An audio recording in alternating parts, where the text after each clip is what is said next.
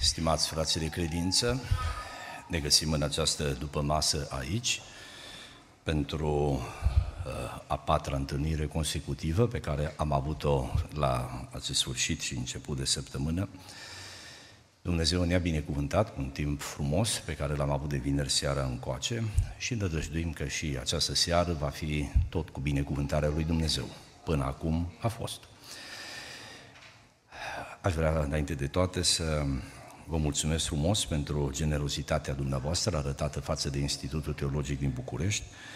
Dărnicia făcută dimineață ne încurajează să ne bizuim pe ajutorul lui Dumnezeu și, cum spune Apostolul Pavel, pe voi să vă iubim din inimă. Dumnezeu să vă binecuvânteze, să vă răsplătească. Vom citi acum din cuvânt Evanghelia după Ioan, capitolul 8, Vom lectura un pasaj, un cuvânt rostit de Domnul nostru Isus, începând cu versetul 30. Haidem să ne ridicăm în picioare. Pe când vorbea Isus astfel, mulți au crezut în El și a zis iudeilor care crezuseră în El, Dacă rămâneți în cuvântul meu, sunteți în adevăr ucenicii mei, veți cunoaște adevărul și adevărul vă va face slobozi. Ei au răspuns, noi suntem sămânța lui Avram și n-am fost niciodată robii nimănui. Cum zici tu veți fi slobozi? Adevărat, adevărat vă spun, le-a răspuns Iisus, că oricine trăiește în păcat este rob al păcatului. Și robul nu rămâne pururi în casă, fiul însă rămâne pururi. Deci, dacă Fiul vă face slobozi, veți fi cu adevărat slobozi. Știu că sunteți sămânța lui Avram, dar căutați să mă omorâți pentru că nu pătrunde în voi cuvântul meu. Eu spun ce am văzut la tatăl meu și voi faceți ce ați văzut la tatăl vostru. Tatăl nostru, i-au răspuns ei, este Avram. Iisus le-a zis, dacă ați fi copii ai lui Avram, ați face faptele lui Avram. Dar acum căutați să mă omorâți pe mine, un om care v-am spus adevărul, pe care l-am auzit de la Dumnezeu, așa ceva Avram n-a făcut. Voi faceți faptele tatălui vostru. Ei au zis, noi nu suntem copii născuți din curvie, avem un singur tată, pe Dumnezeu. Iisus le-a zis, dacă ar fi Dumnezeu Tatăl vostru, m-ați iubi și pe mine, căci eu am ieșit și vin de la Dumnezeu, n-am venit de la mine însumi, ci El m-a trimis. Pentru că, pentru ce nu înțelegeți vorbirea mea? Pentru că nu puteți asculta cuvântul meu. Voi aveți de tată pe diavolul și vreți să împliniți poftele tatălui vostru, el de la început a fost ucigaș și nu stă în adevăr pentru că în el nu este adevăr. Ori de câte ori spune o minciună, vorbește din ale lui, căci este mincinos și tatăl minciunii. Iar pe mine, pentru că vă spun adevărul, nu mă credeți. Cine din voi mă poate dovedi că am păcat? Dacă spun adevărul, pentru ce nu mă credeți? Cine este din Dumnezeu, ascultă cuvintele lui Dumnezeu. Voi de aceea n-ascultați, pentru că nu sunteți din Dumnezeu. Amin. Vă invit cu respect să vă reașezați.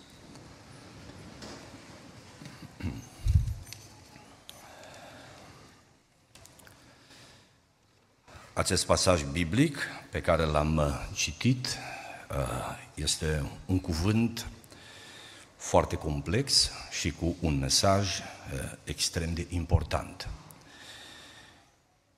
Întâlnirile pe care le-am avut uh, în acest sfârșit de săptămână au fost așezate sub genericul De ce ar trebui să fiu creștin?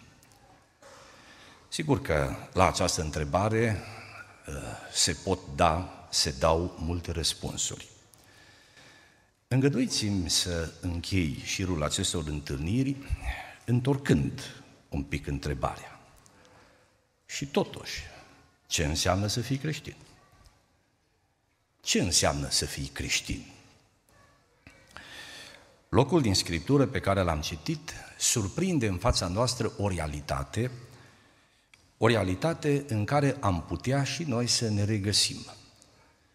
Cuvântul Domnului ne spune că Isus s-a adresat iudeilor din vremea lui, spunându-le că El îi va face cu adevărat liberi.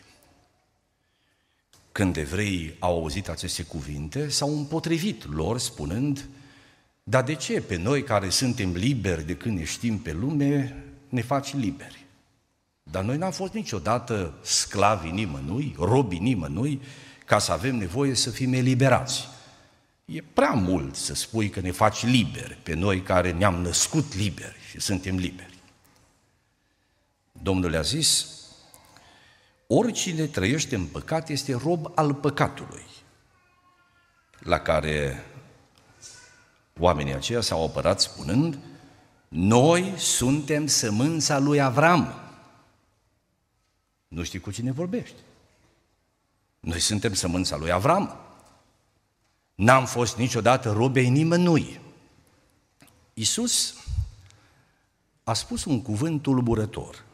Știu că sunteți sămânța lui Avram, și apoi am reduce, am rezumat cuvintele lui Isus cu această încheiere. Sunteți sămânța lui Avram, dar nu copiii lui. Și aici este ciudățenia. Poți să te revendici dintr-un neam bun, dintr-o rădăcină bună, poți să revendici o moștenire bună și totuși spiritual să n-ai nicio treabă cu ea. Sunteți sămânța lui Avram, dar nu sunteți copiii lui Avram. Sunteți, spunea Iisus, din punct de vedere etnic, din punct de vedere a neamului, din punct de vedere genealogic. Puteți demonstra că sunteți urmașul lui Avram. Dar din punct de vedere al identității voastre spirituale, voi, a zis Iisus, iudeilor de atunci, îl aveți de tată, nu pe Dumnezeu, care a fost tatăl lui Avram, ci îl aveți de tată pe diavol. A fost un cuvânt foarte greu. Foarte, foarte greu. Acest cuvânt a creat așa o tulburare în inima celor oameni, încât în sufletul lor s-a întărit și mai mult convingerea că ar trebui să îl ucide pe Isus. Isus le-a zis, voi faceți așa pentru că nu pătrunde în voi cuvântul meu. Și nu pătrunde în voi cuvântul meu pentru că nu sunteți din Dumnezeu. Și aceste lucruri n-au fost spuse unor păgâni, n-au fost adresate unor atei, n-au fost adresate unor oameni ignoranți din îndepărtata lume, ci a fost adresate tocmai acelora care păstrau moștenirea promisiunilor lui Dumnezeu, poporului Israel și dintre el celor mai evlavioși, cărturarilor și fariseilor. Ciudat. De aici se desprinde o problemă, un risc.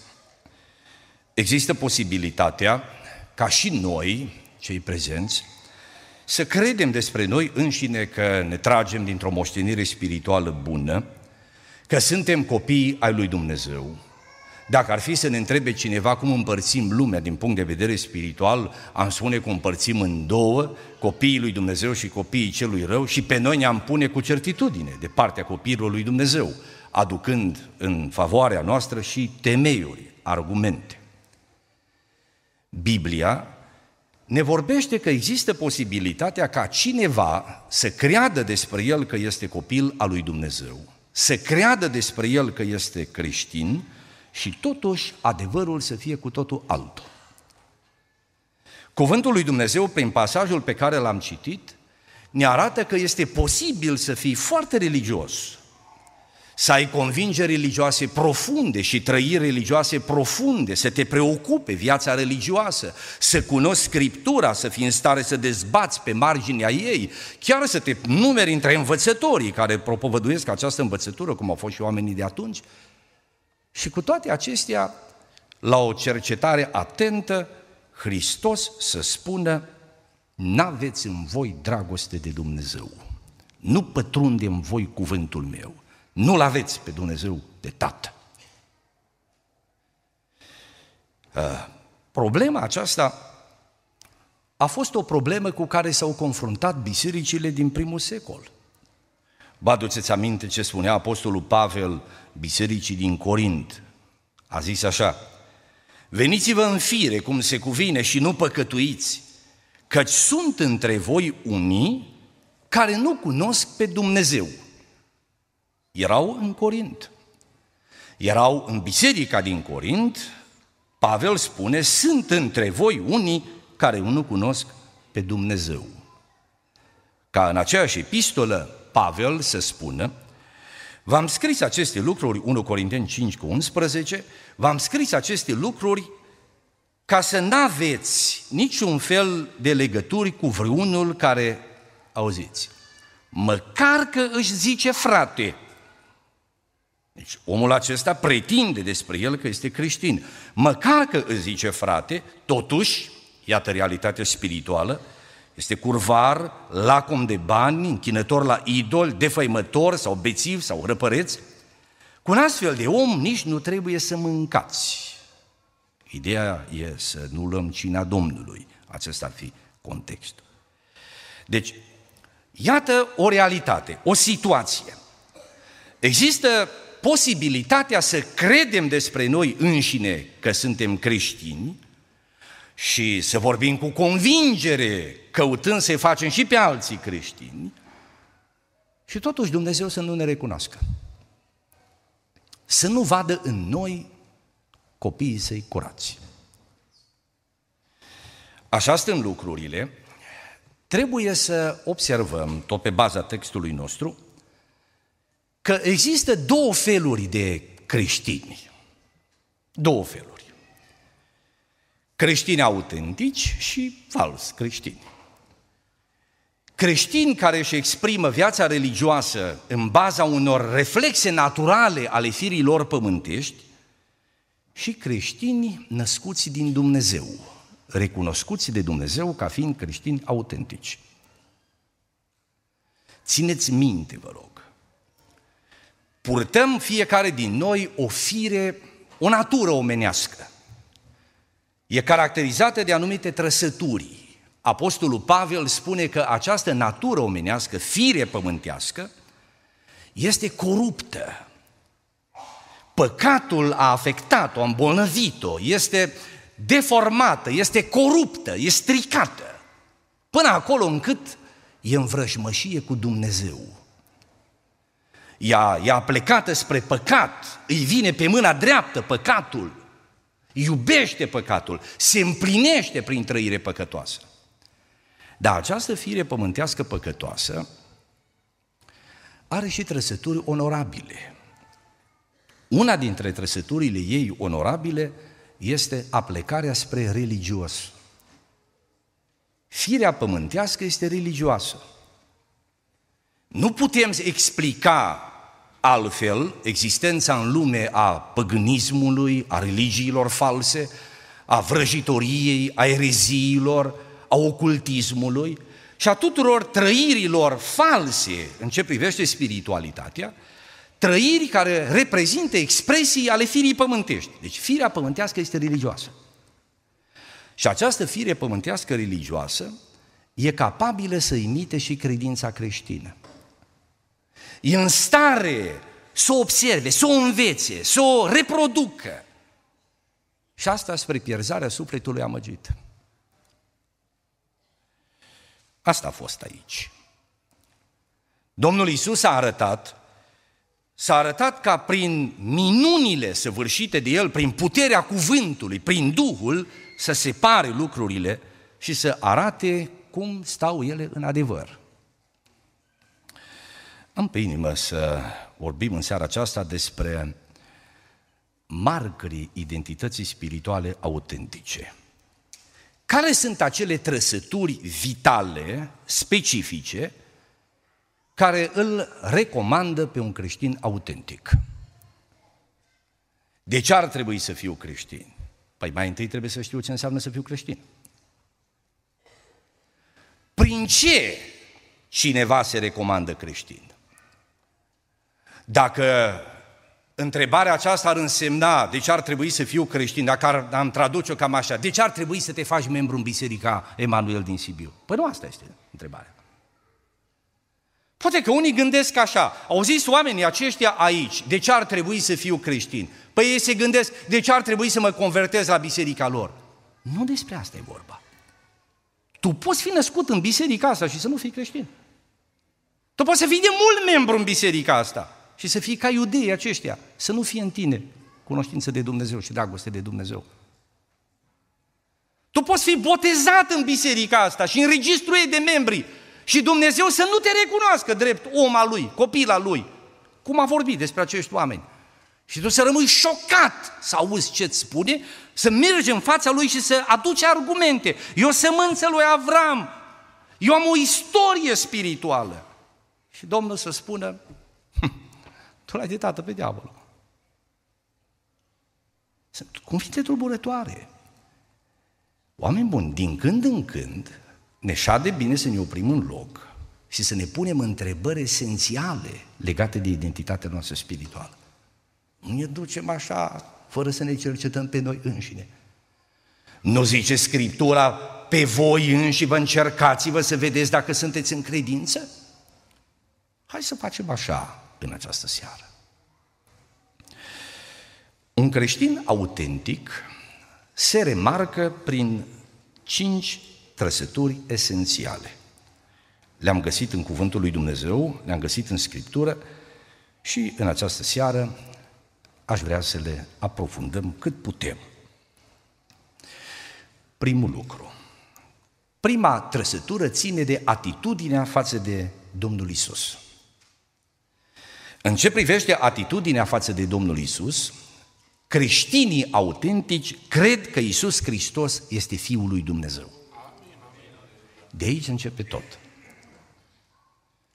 Nu e vorba aici de mărturisirea unei învățături, ci mai degrabă este vorba de atitudinea față de o ființă, atitudinea față de Domnul Isus, care este Fiul lui Dumnezeu. 1 Ioan, capitolul 1, cu versetul 5, cu ver, capitolul 5, cu versetul 1. Oricine crede că Isus este Hristosul, este născut din Dumnezeu. Și oricine iubește pe cel ce l-a născut, iubește pe cel născut din el. Dar uitați-vă la această afirmație de la început. Oricine crede că Isus este Hristosul, este născut din Dumnezeu.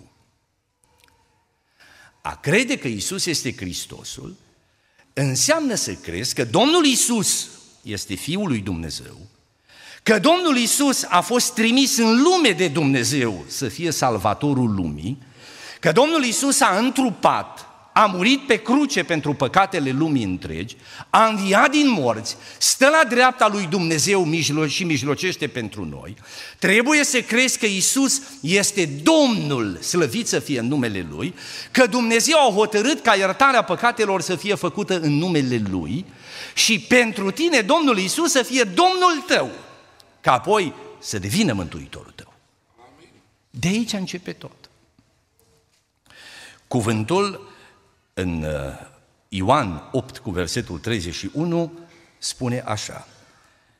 Iisus a zis iudeilor care crezuseră în El, dacă rămâneți în cuvântul meu, sunteți în adevăr ucenicii mei. Vom ști că suntem creștini autentici când vom regăsi în viețile noastre dragoste față de Isus. Credință în El, recunoașterea Lui, urmarea Lui, predare în, în fața Lui, slujire față de El. Să ne ajute Dumnezeu să fie așa.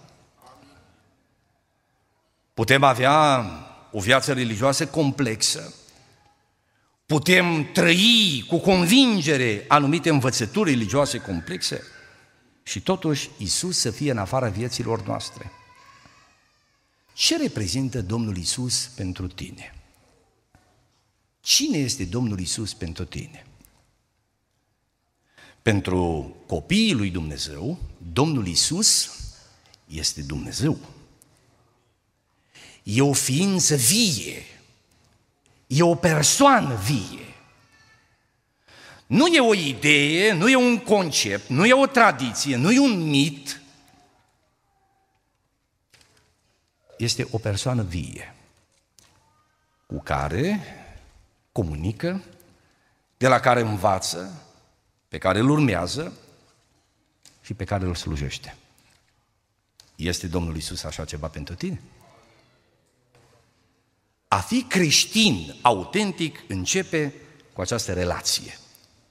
De aici se stârnește nașterea din nou. Creștinul autentic este născut din Dumnezeu și această naștere din Dumnezeu se realizează prin cuvântul lui Dumnezeu care pătrunde în noi. Cine este din Dumnezeu, ascultă cuvântul lui Dumnezeu. Voi de aceea n-ascultați, a zis Iisus, atunci, pentru că nu sunteți din Dumnezeu. Vom reveni asupra acestui text un pic mai târziu. Deci primul lucru, foarte important, atitudinea față de Isus. A doua trăsătură, atitudinea față de moralitate. Copiii lui Dumnezeu nu trăiesc în păcat. Creștinul autentic nu trăiește în păcat. În ce privește relația cu moralitatea, cu etica, un creștin autentic își trăiește viața separat de păcat. El a înțeles bine ce e bine și ce e rău, s-a separat de ce este rău și a ales să urmeze calea binelui. 1 Ioan, capitolul 3, versetul 6, cuvântul lui Dumnezeu spune așa, Oricine rămâne în El, adică în Isus, nu păcătuiește. Uitați-vă cu atenție la acest cuvânt. Deci, oricine rămâne în Isus, nu păcătuiește. E foarte clar. Aceasta este definiție. Cuvântul acesta nici nu necesită să fie explicat. Ce să mai explici? E clar, clar. Oricine rămâne în Hristos nu păcătuiește. Oricine păcătuiește nu l-a văzut, nici nu l-a cunoscut. Păi dacă dumneata iubești păcatul, dacă dumneata trăiești în păcat, potrivit acestui cuvânt, nici nu l-ai văzut pe Domnul Isus, nici nu l-ai cunoscut și nici nu este în tine. Poți să fii membru biserică. Dacă dumneata trăiești în minciună, minți, ai făcut din minciună un instinct de supraviețuire. Te amăgești când spui că ești creștin. Rugăciunea aia, Doamne, e milă de mine și curățește-mă și iartă-mă. Știți cum e? Fără schimbare. Ca și jertfele pe care le aduceau evrei tot mereu și mereu și nu se schimbau. Deci, a fi creștin, rămâneți, vă rog, la locul acesta în Scriptură, am citit doar un verset, urmează și altele. Uitați-vă la versetul următor, versetul 7. Copilașilor, nimeni să nu vă înșele.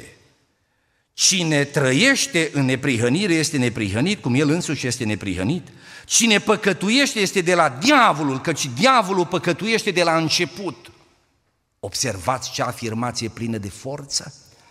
Cine păcătuiește este de la diavolul, căci diavolul păcătuiește de la început. Prin urmare, morala ta, relația ta cu moralitatea, scoate la lumină identitatea ta spirituală.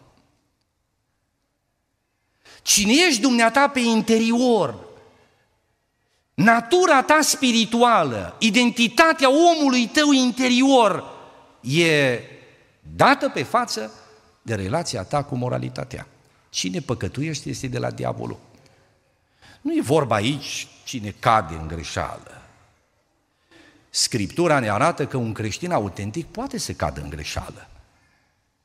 Poate accidental să supere pe Dumnezeu căzând în păcat.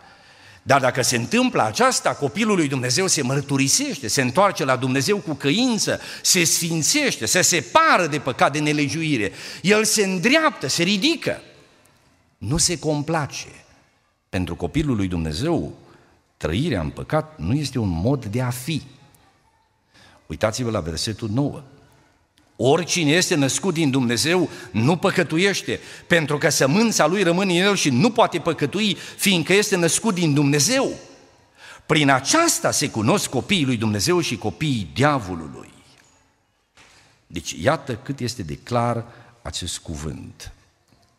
Deci atitudinea față de moralitate. Care este trăirea practică în ce privește sfințirea, relația cu păcatul a vieții tale. Asta te scoate la lumină. Atitudinea față de Isus și atitudinea față de morală. Două chestiuni care reprezintă marcări a identității spirituale. Auziți în ce cuvinte se adresează Pavel celor din Corint. V-am scris 1 Corinteni 5, de la 9 la 11. Să ne uităm cu atenție la acest cuvânt. V-am scris în epistola mea să n-aveți nicio legătură cu curbarii. E un cuvânt tulburător, deranjant. Însă, n-am înțeles cu curvarii lumii acesteia. Sau cu cei lacom de bani, sau cu cei hrăpăreți, sau cu cei ce se închină la idoli, uh, fiindcă atunci ar trebui să ieșiți din lume. Vă rog să notați că Apostolul Pavel a cerut creștinilor să rămână prezenți mai departe în relațiile cu oamenii din lume. A fi creștin nu înseamnă să tai punțile de comunicare cu oamenii de lume, spunând că tu ești sfânt și nu vrei să fii ispitit și tulburat de pilda rea de viața celor de lângă tine. Tu ești chemat să realizezi influență. Ești lumină pentru lume, sare pentru pământ. Lui Pavel nu i-a trecut prin minte să spună creștinilor, rupeți legăturile cu oamenii de lume, să n-aveți niciun fel de legătură cu ei. Nu. De atât totuși ce cere. Uitați-vă la următorul verset. Și v-am scris să n-aveți niciun fel de legături cu vreunul care măcar că își zice frate. Deci el pretinde despre el că este creștin. Îi zice frate, dar de ce, în ciuda faptului că zice frate, totuși nu e frate? Care sunt acele realități care realități caracterizează viața lui acele realități punându-se împotriva afirmațiilor, pretențiilor asumate. Auziți care? Măcar că zice frate, în morala lui, este curvar, este lacom de bani, este închinător la idol, defăimător, este bețiv, este hrăpăreț. Observați, vă rog, cum etica îl dă pe față? relația cu păcatul îl dă pe față. Potrivit acestui cuvânt, între copiii lui Dumnezeu și oamenii de lume există o separare radicală.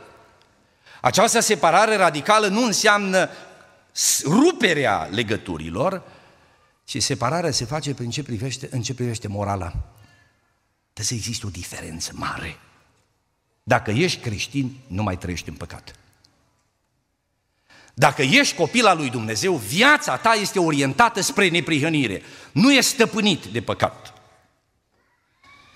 Unii, și asta ar fi o orientare mai nouă pe care o regăsim în teologiile contemporane, spun că n-ar trebui să mai afirmăm așa că noi suntem sfinți, mai sfinți decât alții, că biserica este mai sfântă decât alții, ci doar ar trebui să spunem că noi suntem ca voi, dar spre deosebire de voi noi avem mântuitor. Da. O abordare din aceasta universală, să apropiem biserica așa de lume, să ștergem granițele, să nu mai deranjăm așa de tare spunând care sunt diferențele, să subliniem că suntem la fel, doar că există o diferență majoră. Toți avem mântuitor. Noi avem mântuitor, voi nu. Știți cum ar fi asta? Este ca și cum ar fi doi oameni bolnavi pe moarte, boală incurabilă la amândoi, internați în același spital și în același salon, și unul ar zice celuilalt, și eu am boala ta, și eu sunt bolnav incurabil ca tine, singura diferență dintre mine și tine este că eu am doctor bun și tu n-ai. Și acum vă întreb pe dumneavoastră, la ce folos ai doctor bun dacă tu ești o bolnavă? La ce folos ai doctor bun dacă nu te-a făcut bine? Ce doctor e acela dacă nu te-a făcut bine? La ce folos să zici că ai mântuitor dacă nu te-a schimbat? Ce mântuitor e acela care nu te-a schimbat? Adică spui, eu am mântuitor, eu sunt salvat, eu sunt mântuit. Ce mântuire e aia dacă tu trăiești în păcat mai departe? Ce fel de creștin suntem, ești, dacă în timp ce spui Iisus este mântuitorul meu, Iisus e Domnul meu, tu iubești păcatul. Te înșeli. A zice că este și o bajocoră pe obrazul Domnului Isus. E, și ca, e ca și cum ai zice unui împărat, imaginează că ai trăi în vremurile în care împărații tăiau și spânzurau și tu ai fi cetățean a țării, ai fi oștean al Domnului tău, al împăratului tău și ai spune, Domnul X este regele meu și tu n-asculți de el. Păi ce slujitor ești dacă n-asculți de regele tău? Și ce rege ai dacă te tolerează așa și te lasă așa? N-ai. N-ai. Logica acestor observații impune să ne întoarcem cu toată inima spre Dumnezeu și să ne gândim serios. Dacă pe mine mă surprind păcătuind, tot păcătuiesc, mă mai mustră conștiința, aici aș face o paranteză. Să nu confundăm, frații mei, să nu cădem în greșeala de a confunda mustrările de cuget, de conștiință, cu pocăința. Firea noastră pământească religioasă este capabilă să exprime mustrări de conștiință. Dar ce, numai creștinii au conștiință? Sunt oameni de lume, nenăscuți din Dumnezeu, care au conștiință. Au un cuget. Când greșesc, acel cuget îi mustră. Nu asta spune și Scriptura, că oamenii care nu-L cunosc pe Dumnezeu și n-au primit Evanghelia, nu o cunosc, mărturisesc prin însăși conștiințele lor, care se învinovățesc sau se dezvinovățesc când e vorba de bine și de rău. Conștiința e o chestiune esențială, importantă, dar nu ea reclamă identitatea. Unii oameni au mustrări de conștiință, dar nu sunt născuți din nou. Ei revin atitudinea față de Isus, atitudinea față de moralitate. Trei, trăirea după modelul lui Isus. E partea pozitivă a celui de-al doilea enunț. Cu alte cuvinte, atitudinea față de dreptate. Creștinul autentic trăiește viața după modelul pe care l-a lăsat Domnul Isus. Ei caută să îl imite pe Domnul Isus. Iată temeiurile biblice. 1 Ioan, capitolul 2, versetul 29.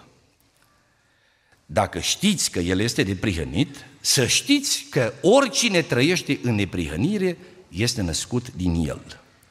Și cu mai multă atenție ne uităm la 1 Ioan, capitolul 2, versetul 3 la versetul 6. Uite ce scrie aici. Și prin aceasta știm că îl cunoaștem dacă păzim poruncile lui. Uite ce clar e. Rămâneți, vă rog, tot acolo, nu vă grăbiți. Știu că vreți să închei.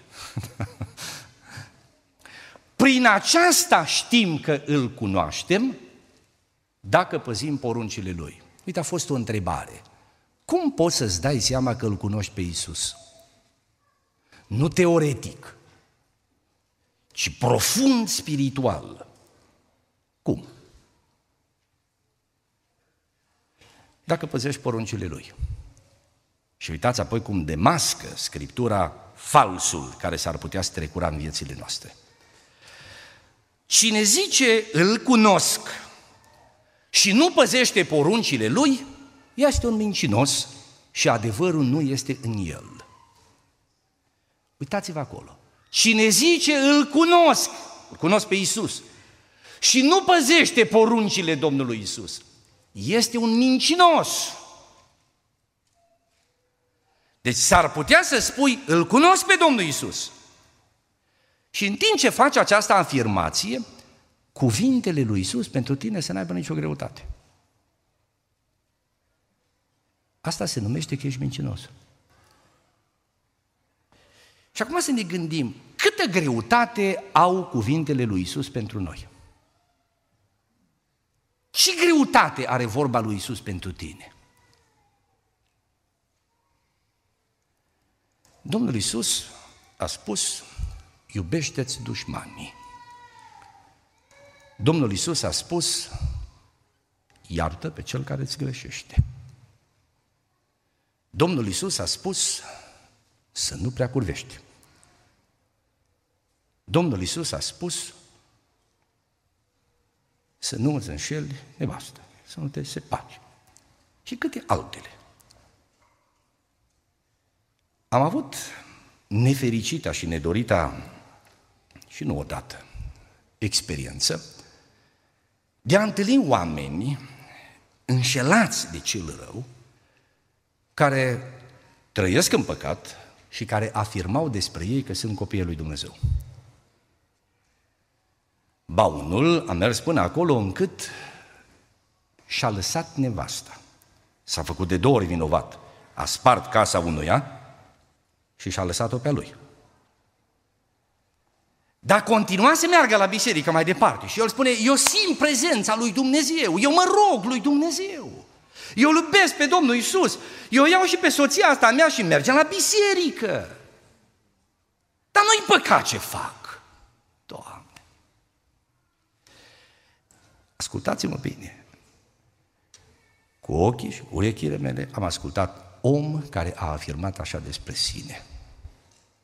În timp ce trăia în adulter, pretindea că Isus este Mântuitorul lui. Păi am zis, da uite ce a zis Isus. Isus a spus să nu prea curvești, să nu-ți lași nevasta. Tu de ce faci altfel? Isus a zis, cine ia nevasta altuia, comite adulte, tu de ce faci așa? Și cum poți spune, îl iubesc pe Isus, când pentru tine vorbele lui Isus fac doi bani? Uite ce zice în Biblie. Cine zice îl cunosc și nu păzește cuvântul lui, este un mincinos. E clar? Deci a fi religios nu e lucru complicat. A face rugăciuni, a avea o anumită viață religioasă. Dar viața asta religioasă se, po- poate fi o expresie a firii pământești. Să-ți spui întrebarea în seara aceasta. Oare nu cumva viața mea religioasă este o expresie a firii pământești? Sigur, e de dorit ca viața ta spirituală să fie o expresie a Duhului lui Dumnezeu care locuiește în tine, în urma nașterii din nou, prin care ai fost transformat. Ai în tine un om duhovnicesc care trăiește, e viu. Și această viață se arată prin atitudinea față de Isus, față de morală și acum față de dreptate. Urmezi cuvântul lui Isus. Um, cei care îl cunosc pe Dumnezeu sunt convertiți în mod profund la Domnul Isus. Ei îl urmează pe Domnul Isus. 4. Atitudinea față de semenul tău. Aici este vorba de iubire față de aproapele. Uh, dar să citim și ce urmează acolo, că e tare, tare frumos. 1 Ioan 2 cu 5, cuvântul Domnului continuă. Dar cine păzește cuvântul lui în el, dragostea lui Dumnezeu a ajuns desăvârșită și prin aceasta știm că suntem din el. Versetul următor. Uh, cine zice că rămâne în el, trebuie să trăiască și el, cum? Cum a trăit Domnul Isus. Să ne ajute Dumnezeu.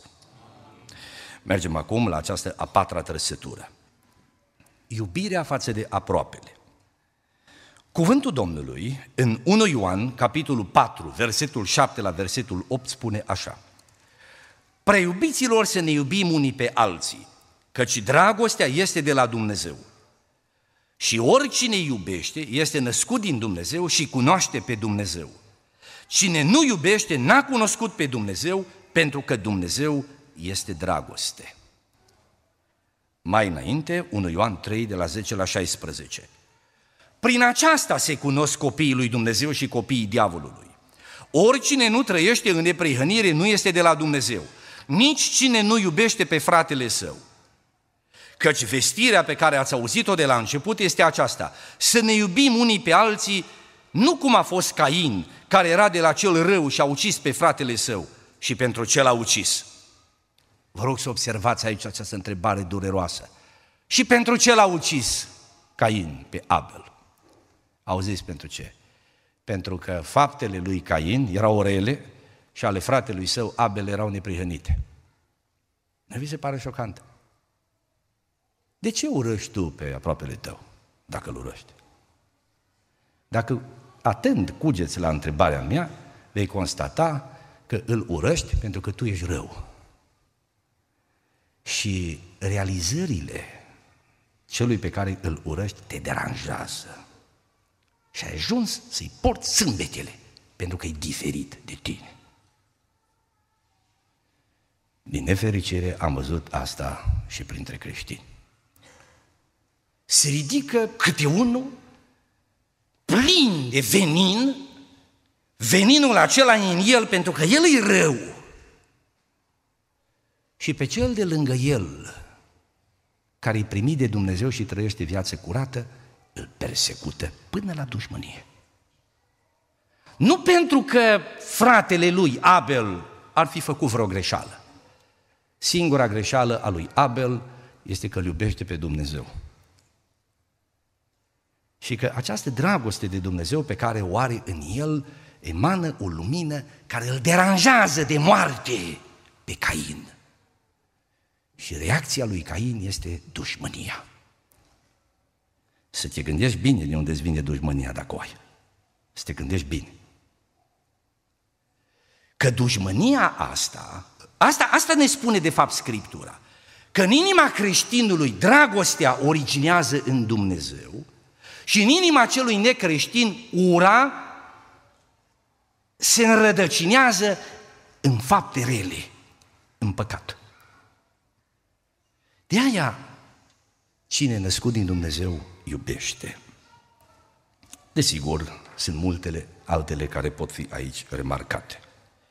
Și ultimul lucru, rândul celor din această seară, creștinul autentic nu se identifică cu valorile de lume și cu viața de lume. În relație cu sistemul lumii seculare, creștinul e separat. 1 Ioan, capitolul 5, versetul 3 la 5. Căci dragostea de Dumnezeu stă în păzirea poruncilor Lui și poruncile Lui nu sunt grele. Pentru că oricine este născut din Dumnezeu biruie lumea și ceea ce câștigă biruința asupra lumii este credința noastră. Cine este cel ce a biruit lumea dacă nu cel ce crede că Isus este Fiul lui Dumnezeu? 1 Ioan 2 de la 15 la 17. Nu iubiți lumea, nici lucrurile din lume. Dacă iubește cineva lumea, dragostea Tatălui nu este în el, căci tot ce este în lume, pofta firii pământești, pofta ochilor și lăudăroșia vieții, nu este de la Tatăl, ci din lume. Și lumea și pofta ei trec, dar cine face voia lui Dumnezeu rămâne în viac. Și apoi mai greu cuvântul spunea Iacov 4 cu 4, suflete adulterin, prea curvare. Nu știți că prietenia lumii este vrăjmășie cu Dumnezeu? Așa că cine vrea să fie prieten cu lumea, se face vrăjmaș cu Dumnezeu. De când e ea pe fața pământului, biserica a înțeles că între ea și lume trebuie să existe o separare radicală. Mai nou, biserica, în dorința de a fi relevantă în relația cu lumea, începe să copie lumea. Copiind-o, nu va face altceva decât să creeze dezgust și să-și atragă dispreț din partea lumii pe care o imită. Uh, remarca unuia. Uh, și n-am venit la biserică să întâlnesc ce am văzut la voi dar era dorința de a fi relevanți pentru lume. John Stott, un teolog englez, face o observație. El zice că a apărut ideea înstompării linie de demarcație între lume și biserică și a declarației ecumenice că întreaga omenire fără discriminare este poporul lui Dumnezeu. Și că n-ar trebui să mai punem aceste separări sub pretextul că biserica trebuie să fie atrăgătoare pentru lume, creștinii au devenit tot mai asemănători cu ea. Martin Lloyd Jones rememora faptele unor preoți anglicani care în timpul primului război mondial au ales să se ducă în paburi în bufeturi, cum era pe vremea aceea, mai și pe acum, și acolo să stea la băut cu cine era acolo, cu scopul de a le vorbi de Hristos și a duce la biserică. Rezultatul a fost că n-au mai găsit nici preoții drumul spre biserică. Iată ce a zis Lloyd Jones, citez. Măreția Evangheliei stă în faptul că biserica atrage invariabil lumea tocmai atunci când este absolut diferită de ea. Doar atunci lumea este adusă în situația de a asculta mesajul, deși poate că la început îl urăște. La asta trebuie să ne gândim. La asta trebuie să ne gândim. Și acum în încheiere. Marcării identității spirituale autentice. Ce înseamnă să fii creștin? Cinci mari relații. Relația cu Domnul Isus. Creștinul autentic crede că Isus Hristos este Fiul lui Dumnezeu, Domnul și Mântuitorul lui. Relația cu păcatul. Copiii lui Dumnezeu nu trăiesc în păcat relația cu dreptatea. Copiii lui Dumnezeu trăiesc ca Isus. Cuvintele lui Isus au putere în viața copiilor lui Dumnezeu. Schimbă. Relația cu semenii. Copiii lui Dumnezeu iubesc pe oameni.